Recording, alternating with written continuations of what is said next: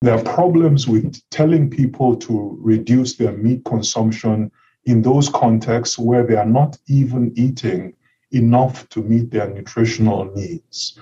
And even here in the US, there are issues with uh, telling everyone to reduce their meat consumption. Obviously, moderation is very important. We also have to work against some of the negative messaging because you know, people in Africa and Asia, they use social media just as us, so they get the same messages. I have family members uh, in Africa who are saying they are avoiding meat for some of the reasons like the climate and so on. What they don't realize is that there are many, many strategies that have been developed to reduce emissions from livestock. And that's something that even here in this country, very few people know about.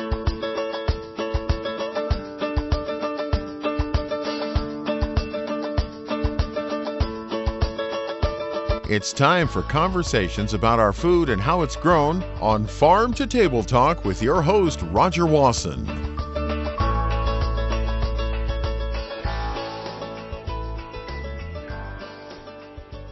Today, we're going to discuss how we feed the future of a planet that's hungry and deal with all the issues that we're facing. We're happy to have the director of the Future Innovation Lab Bola Adesogan. Bola, welcome to Farm to Table Talk. Thank you so much, Roger. It's an honor to be here. Thank you. Well, you know, you've been here before. We had a conversation a few years ago, and I was so impressed with that conversation. And we did do a podcast, so people can go back into the archives and see the conversation that we had uh, one other time. Uh, but I think the best place to start, we've got so much ground I want to cover today. But the best place to start might be what what is the Feed the Future Innovation Lab? Thank you, Roger. Um, Feed the Future is the US government's global initiative to combat food uh, insecurity and poverty and it was initiated in 2009 by the Obama administration in response to the global food crisis. So that's Feed the Future, and currently it's an across the government initiative that involves several different agencies uh, USAID, DoD, USDA, and so on. Um, the innovation labs are specific projects uh, funded by USAID that involve partnerships between US universities and developing country researchers, uh, and they work together to solve pressing problems uh, in the food security space. So, our innovation lab for livestock systems is the comprehensive one that focusing on focuses on addressing problems with livestock production, livestock health, and consumption of animal source foods, ranging from food safety issues to um, taboos associated with food consumption, gender um, inequalities uh, with respect to livestock uh, raising and consumption of animal source foods, and so on. So, do you cover the entire world? Well, good question. We have a global mandate, but we focus, you know, of course, the, the resources are limited. We are funded by USAID and the Gates Foundation. So we currently work in eight countries, uh, six in Africa, and um, two in Asia.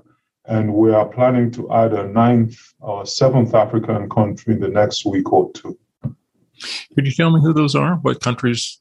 Absolutely. So we work in Nepal and in Cambodia in South Asia. And in Africa, we work in Uganda, in Kenya, Ethiopia, Rwanda, Burkina Faso, that's in West Africa, and Niger. And then the seventh country that we're about to add is Nigeria. We'll start working there hopefully in September this month. Now, where does where does animal agriculture production fit in those countries? What's the current status of even of producing animals for food? Well, in all of these countries, um, you know, here in the US, livestock generally have a bad press for several reasons.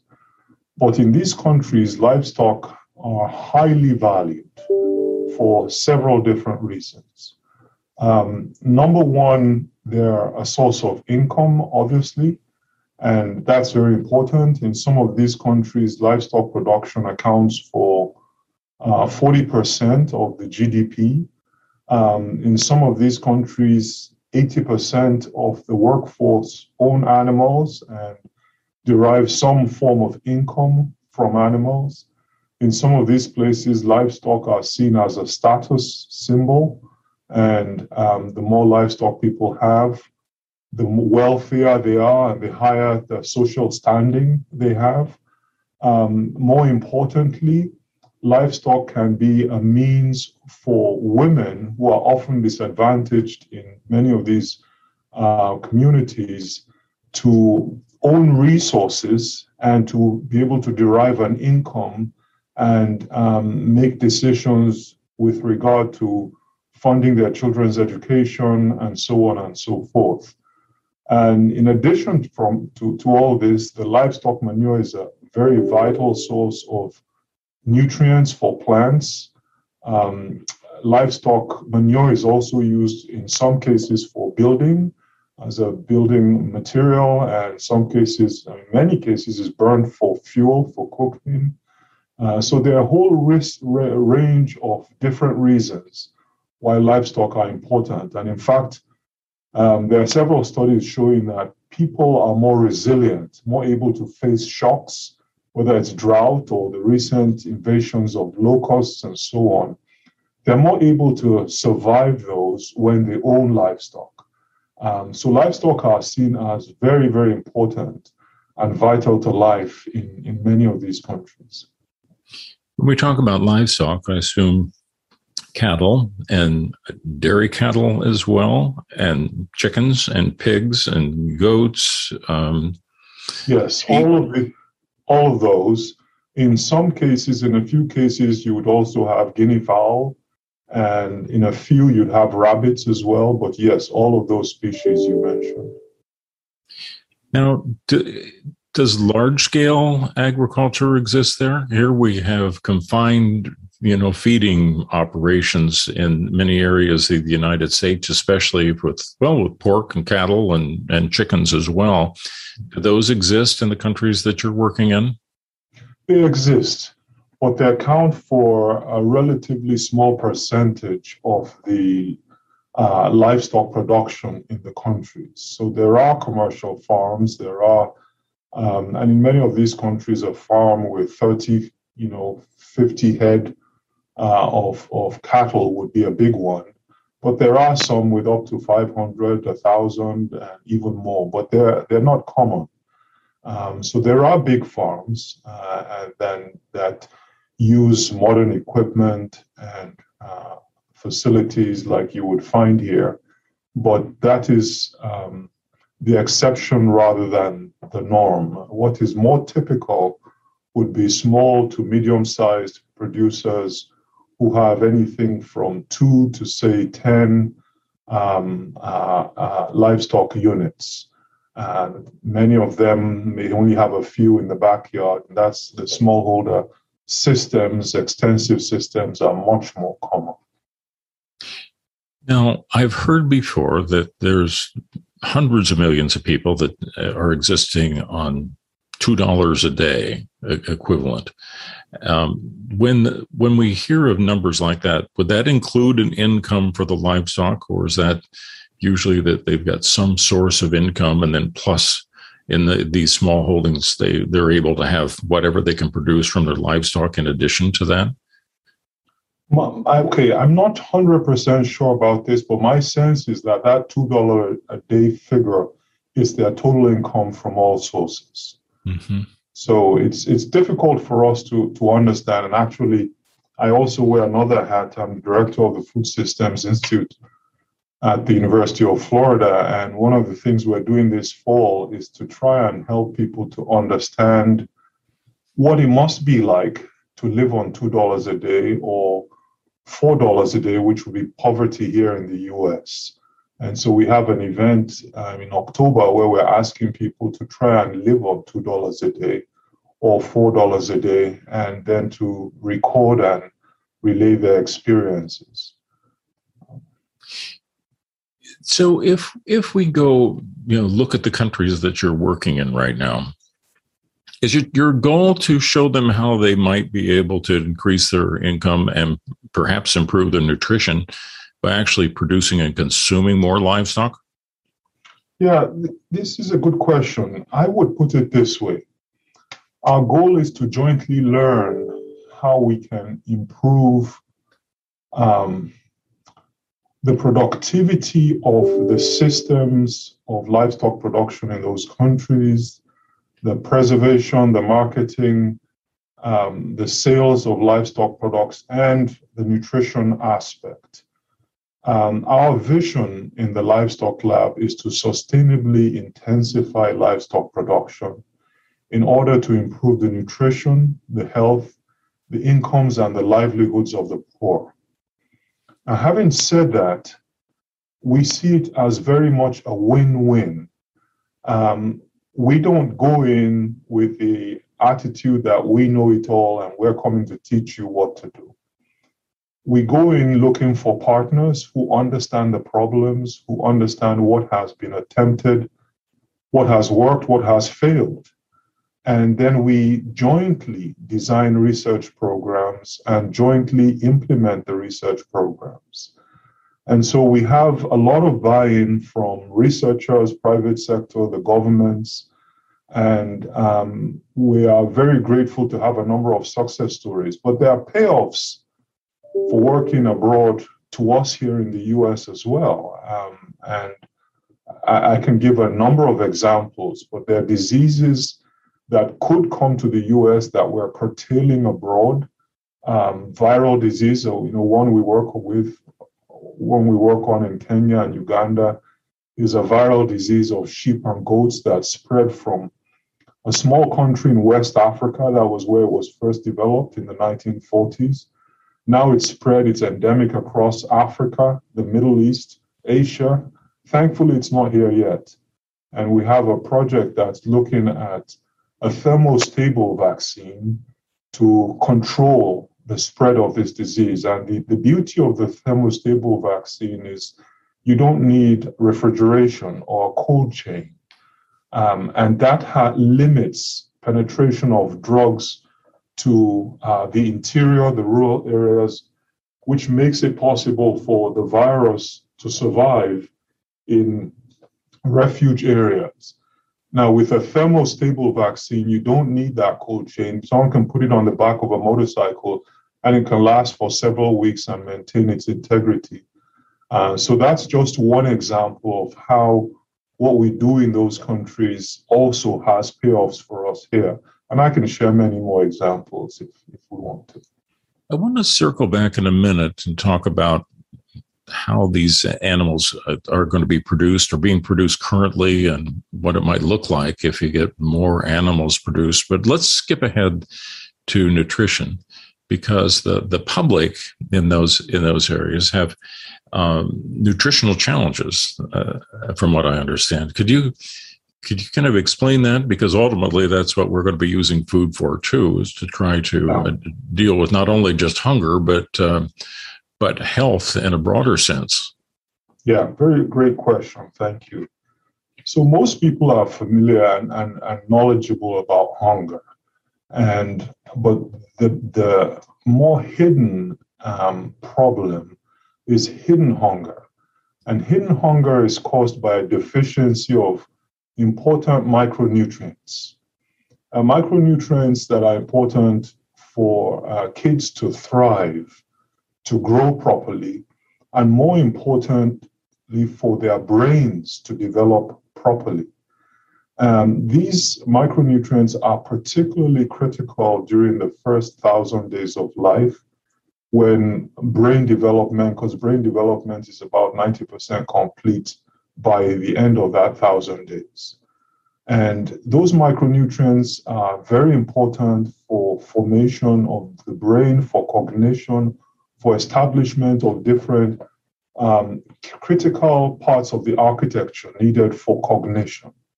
So when they are lacking in the that first thousand days, particularly, the brain is not well formed. Cognitive impairment results. And in many cases, this is a lifelong problem that is irreversible. It's also intergenerational. So if someone has this problem and the, the term that's usually used to describe it is stunting, and it's stunting not just of physical growth, but also of cognitive growth. And so, unfortunately, kids who are stunted um, fail to do well in school, fail to um, thrive. Um, and because they don't do well in school, in many of these countries, if you don't do well in school, your chances of getting a good job and being a net contributor to society are greatly diminished. And consequently, these folks, uh, their ability to earn a good wage and support others as adults is reduced. And the researchers from the World Bank who have done some calculations and they estimate that on average in Africa and Asia, the gross domestic products of countries where the workforce is mainly made up of stunted people has been reduced by about 10% on average and up to 16% in some cases.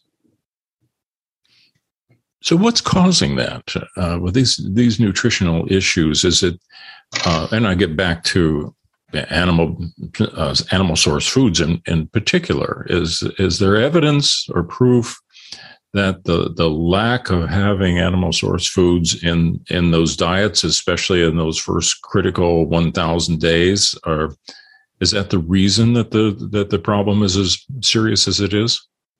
Yeah. So let me first put things in proper context because stunting is not entirely a nutritional problem. It's caused by many different factors, including poor sanitation. Um, lack of hygiene, um, lack of knowledge and low literacy, or particularly of, of the, the mother, um, and uh, whether or not the um, mother herself was stunted. So there are all these other factors. But one of the main causes is malnutrition. And the reason why animal source foods are important is because they contain the nutrients that are critical for this brain development. And plants often, many plants also contain the nutrients, but the plants lack either the bioavailability or um, the digestibility, the, the, the, nutrient density so if we think about iron, for instance, spinach is a great source of iron. Um, iron is one of the most deficient micronutrients worldwide. It's very important for cognition. Um, I think estimates indicate that you know a third of women globally are deficient in iron. Now, like I said, spinach is a great source, but a woman of reproductive age would have to eat about three times as much meat in the form of spinach to meet her iron needs. And if we're comparing it to liver, it would be about six times as much. And that's because meat and liver have concentrated sources of iron, but it's not just that. The form in animal source foods is much more bioavailable and that bioavailability is really critical because that rapidly growing infant brain needs a very readily available source of nutrients. In plants, plants that have the nutrients, they are often bound up in other compounds like phytate. And that prevents, even if you have a high concentration, the availability is not there. Um, and this is why it's important. Some of the micronutrients are com- are completely lacking, like vitamin B12 um, is another very important one. And that one you can't get in a form humans can, humans can assimilate from plants. So the World Health Organization has said that animal source foods are the best form of foods for nutrients in this stage after the breastfeeding period after the first six months um, because not just the quantity of micronutrients, but the bioavailability. And the other thing to mention is the protein quality. We often think about protein, but we often only limit our thinking to the quantity of protein. The quantity is not as important as the quality because the quality is based on the amino acid makeup. And it is amino acids that are the building blocks of growth and muscle development and so on. And when you lack essential amino acids like lysine, the total concentration of protein is less important. So, animal source foods have the highest quality protein, and um, they're also nutrient dense and have the bioavailability. And this is why they're important.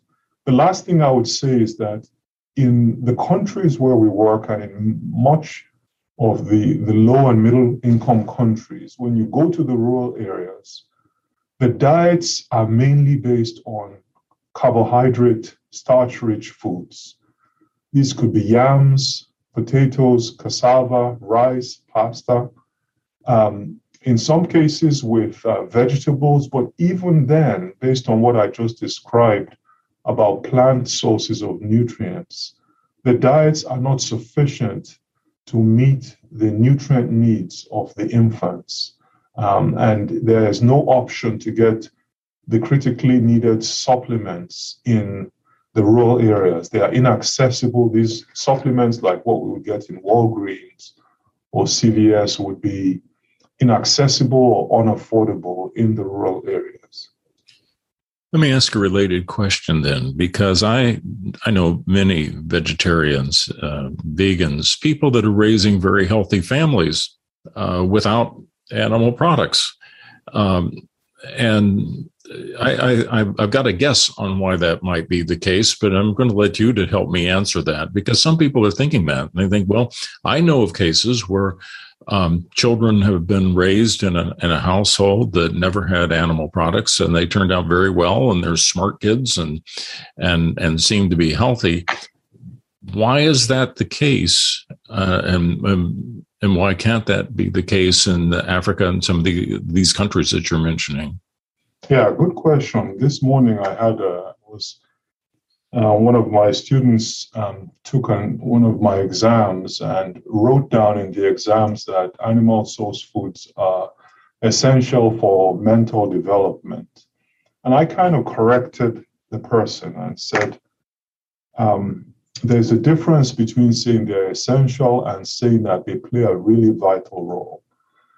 The benefit, the advantage we have here is that um, because we have uh, affordable resources um, that we can get from our grocery stores or pharmacies, you can get the nutrients that you don't, you wouldn't normally get from plants from these sources.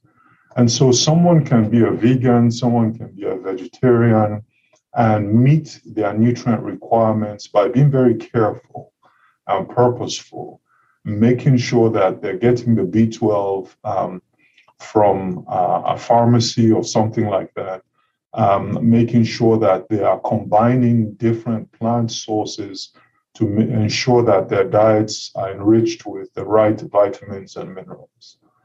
In the countries where we work, people don't have that luxury. They don't have, um, you may not have a physician for 200 miles, let alone have a drugstore or, or, or a hospital. Um, so these folks, unfortunately, have to cope with what they have. The good thing is that many of them raise animals, they raise livestock. The problem is, most of them raise the livestock for cash and they sell the livestock as a means of income, status, or uh, means of income, particularly when times are hard or when there's a particularly need, particular need. Most of them, I dare say, most of them do not realize how vitally important it is um, for them to feed some livestock products to their children. And you know, I've also heard about even here in the West about kids who are um, being raised in a vegan way, whose parents are told by their physician because the child has some health issues, feed that child some eggs or give that child some milk or something because the, the physician understands how important those are as a source of nutrients. So in these countries, um, it, it's it's it's a problem in the sense that they have what will solve the problem of their children's malnutrition, but they don't realize it. And one of uh, a high government official in one of our countries, I won't mention her name, and she said, Bola, I give you permission to frighten people. And I'm six foot six or something like that. And uh, so she wasn't talking about frightening in that sense. She was talking about what it will take to help them realize that they are doing a terrible disservice to their children if they prioritize other things um, and ignore or disregard the nutrition of their children. And she gave an example. She said many of the poor women in villages will scrimp and save enough money to buy a new uniform for their kid at the beginning of the school year. But she said that, and these are her words, not mine. She said that child is going to school with an empty brain. And so these would be people who would sell eggs, um, sell, you know, their goats and so on, and use all the income to, you know, make the child look good. Which what she was saying is it's so much more important to ensure that they feed that child properly with some of those animal products so that the brain development is optimal. I wonder in those cases, say if uh, a woman is raising a family maybe by herself, could, could she not have a few chickens to be able to give a, a, child an egg uh, in in the morning or a goat to milk and have have have milk you know let alone look at them at the meat products that might ultimately come when they actually uh, you know slaughter a chicken or or a goat. But it would it would seem for those really small holdings where someone's trying to support her family by herself like that that adding a couple chickens and a goat would would go a long ways towards addressing this problem. I couldn't agree more. And this is why we do what we do I'll give one example. In Burkina Faso, um, I was there twice in the last, I think, last two months. And we've been working there for about four years now. We had a project that set out to do exactly what you're saying. In many parts of the country, you know, poultry consumption is really cherished. Um, and but the eggs from the poultry are usually sold for income and they're not fed to children. And there are all kinds of taboos in, in all over the world about consumption of animal source foods. In that country in particular, in some areas, they would say eggs are uh, would st- teach children to steal. If you you know you give a child an egg, that child will become a thief just because the child would value it so much that the child would, you know, get a propensity to, to steal the eggs and maybe other things.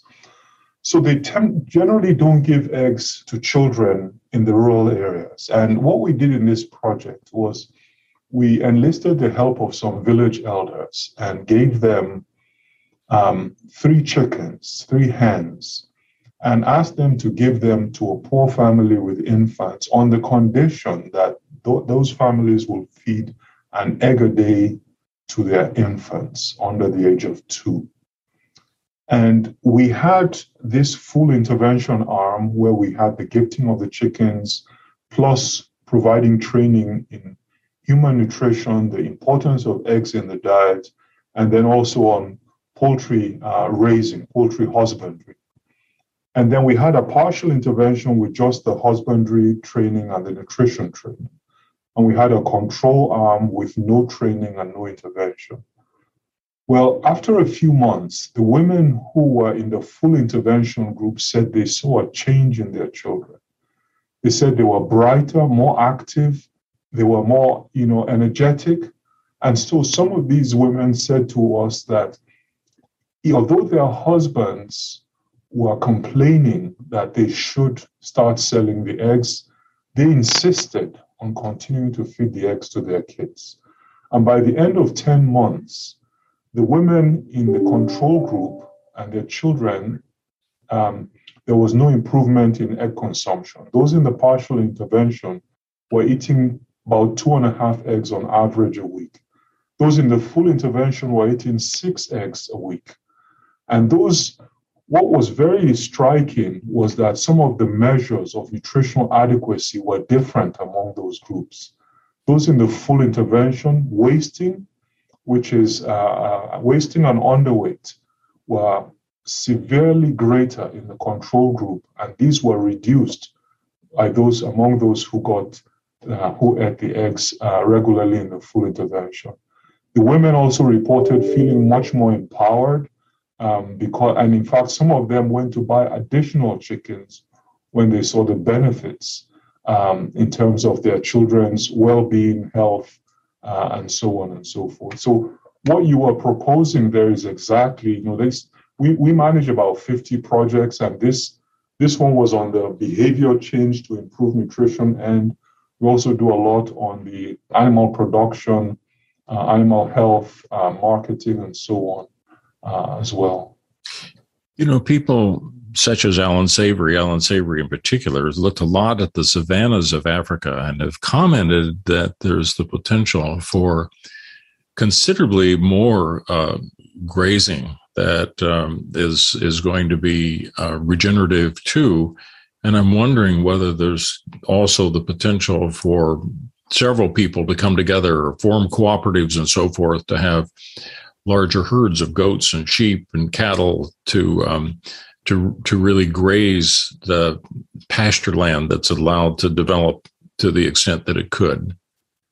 Yeah, so there are two needs here. One of the big needs is a proper understanding of grazing management.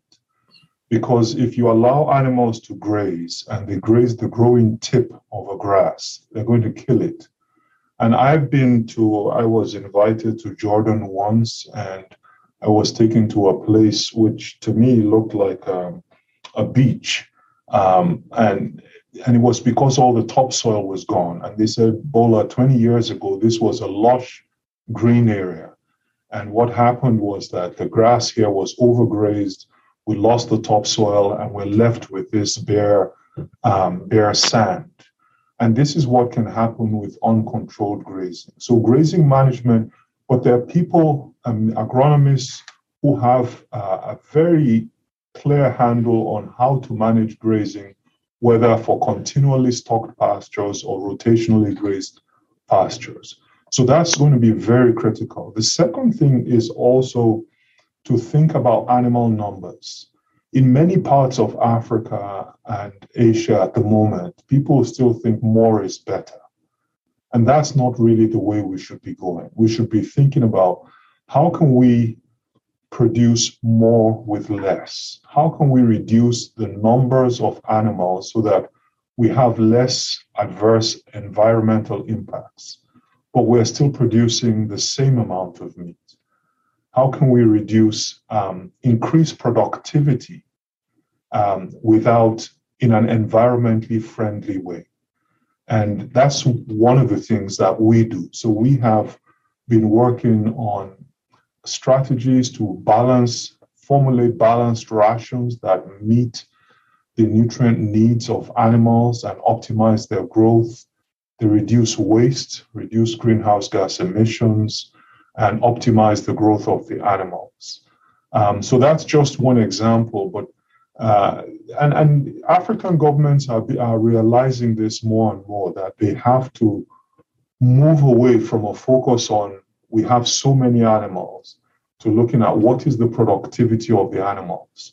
And, and this is one of the areas where we can come alongside our friends and our partners and jointly develop strategies because you can't necessarily export something from the US um, to these countries. We have to think about the local context and what will work and not just what will work during a short term period, but what is sustainable for the long term.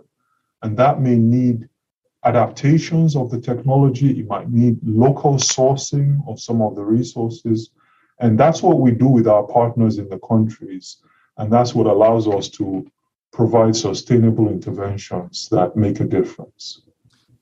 Well, and if you can get that improvement, if you're producing more with less, then it also you're addressing climate change as well, because the the normal criticisms that come up about broadly about say cattle in particular and greenhouse gases, it depends how efficient the cattle are. Yes, yes. Especially when we look at the greenhouse gas emissions per unit of animal product. When you look at that metric, then um, the livestock production systems in the developing world are much more polluting because the animal systems are less productive. Uh, whereas here in the US, um, our and, and, in the West in general, um, the growth rates and productivity of our animals are uh, much, much higher. So, you know, um, if we look at a cow in the US, one cow in the US would produce as much meat, milk as um, it'll take probably 10 cows from India to produce that much milk, and you might need 20 something cows from Africa. Well, the methane production from the US, single US cow, is greater than that from the Indian cow or the Nigerian cow.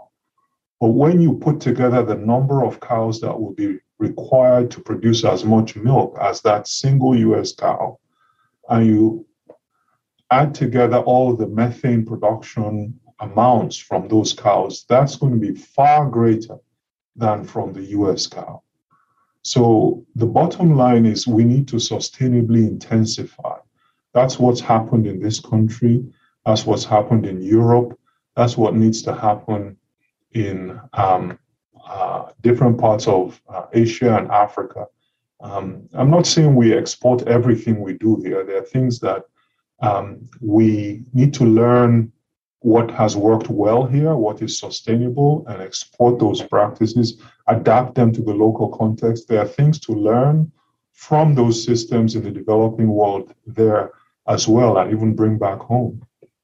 Well, if you look down the road, how do you, how do you hope when we do this again, say five years from now, we have another podcast?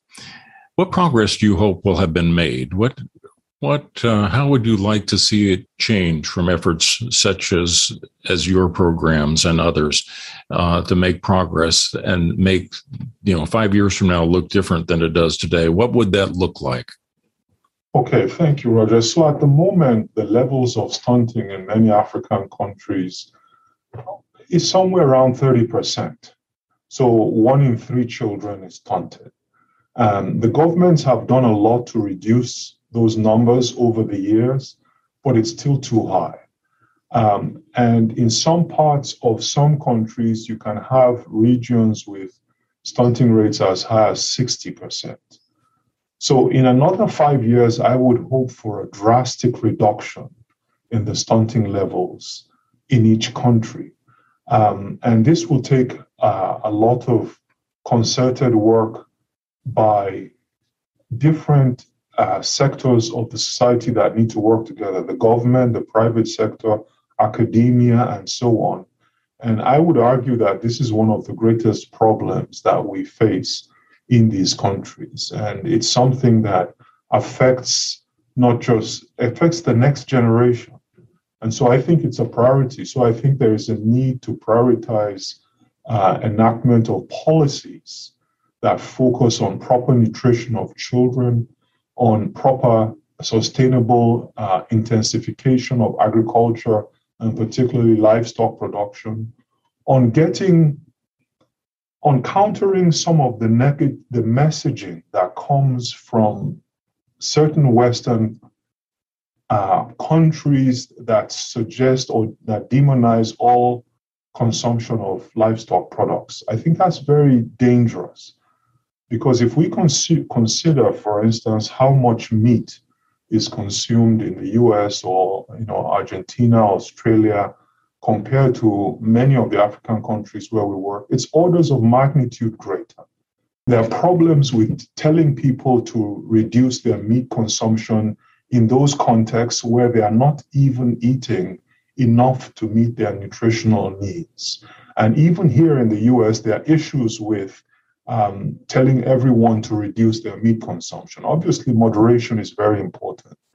Uh, so we also have to work against some of the negative messaging because you know people in africa and asia they use social media just as us so they get the same messages and um, i have family members uh, in africa who are saying they are avoiding meat uh, for some of the reasons like the climate and so on what they don't realize is that there are many many strategies that have been developed to reduce emissions from livestock and that's something that even here in this country, very few people know about. Um, animal scientists have been working on this for the last 20, 30 years, and there are many strategies. One of the last is certain seaweed that can reduce emissions by 80%.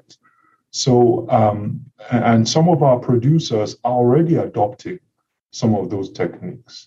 The, the other thing that I think is critical to mention here is that often we don't give due credit to livestock products. We tend to think about total emissions from livestock. If we looked at emissions per unit of nutrient density or protein quality, livestock products emit far less than many of the other plant based foods that we consume. Um, and, and last thing I'll mention is there was a study done by some of my colleagues that looked at what would happen if we got rid of all the livestock in the US, for instance. And what they found is there will be a very small, about 2.6% reduction in greenhouse gas emissions. But nutrient deficiencies that we only read about in the history books would become so prevalent. So um, it's, it's important for us here to understand and appreciate the importance of livestock uh, livelihoods and, and in diets here, but also, and maybe even more so important uh, in the developing world. And it's important that we don't give people the wrong impression about consumption of this much needed source of nutrients. That's such wise counsel. I really appreciate your joining us today and talking about this. And there's so much more to cover, and I hope we'll do it again in another podcast if people that have listened to us today would like to get more information uh, about the uh, about your your program and some of the things we've we've talked about today, where would you suggest that they look to find more information? So if you go online to livestocklab.ifas, ifas is I-F-A-S dot U-F-L dot edu. That's livestocklab www.ifas.ufl.edu. That's our website. And you can contact us. You can learn about our 50 or so projects in the eight countries, um, and we'll be happy to engage you to discuss some more. Well, Bola, I really appreciate your the work that you're doing, and I really want to thank you for being on Farm to Table Talk today. Thank you so much, Roger. It's an honor and I uh, really enjoyed it.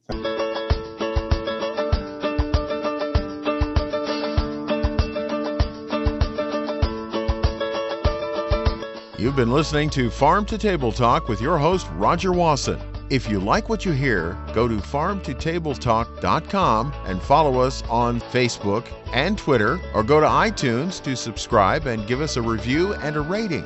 Thanks for listening to Farm to Table Talk with your host, Roger Wasson.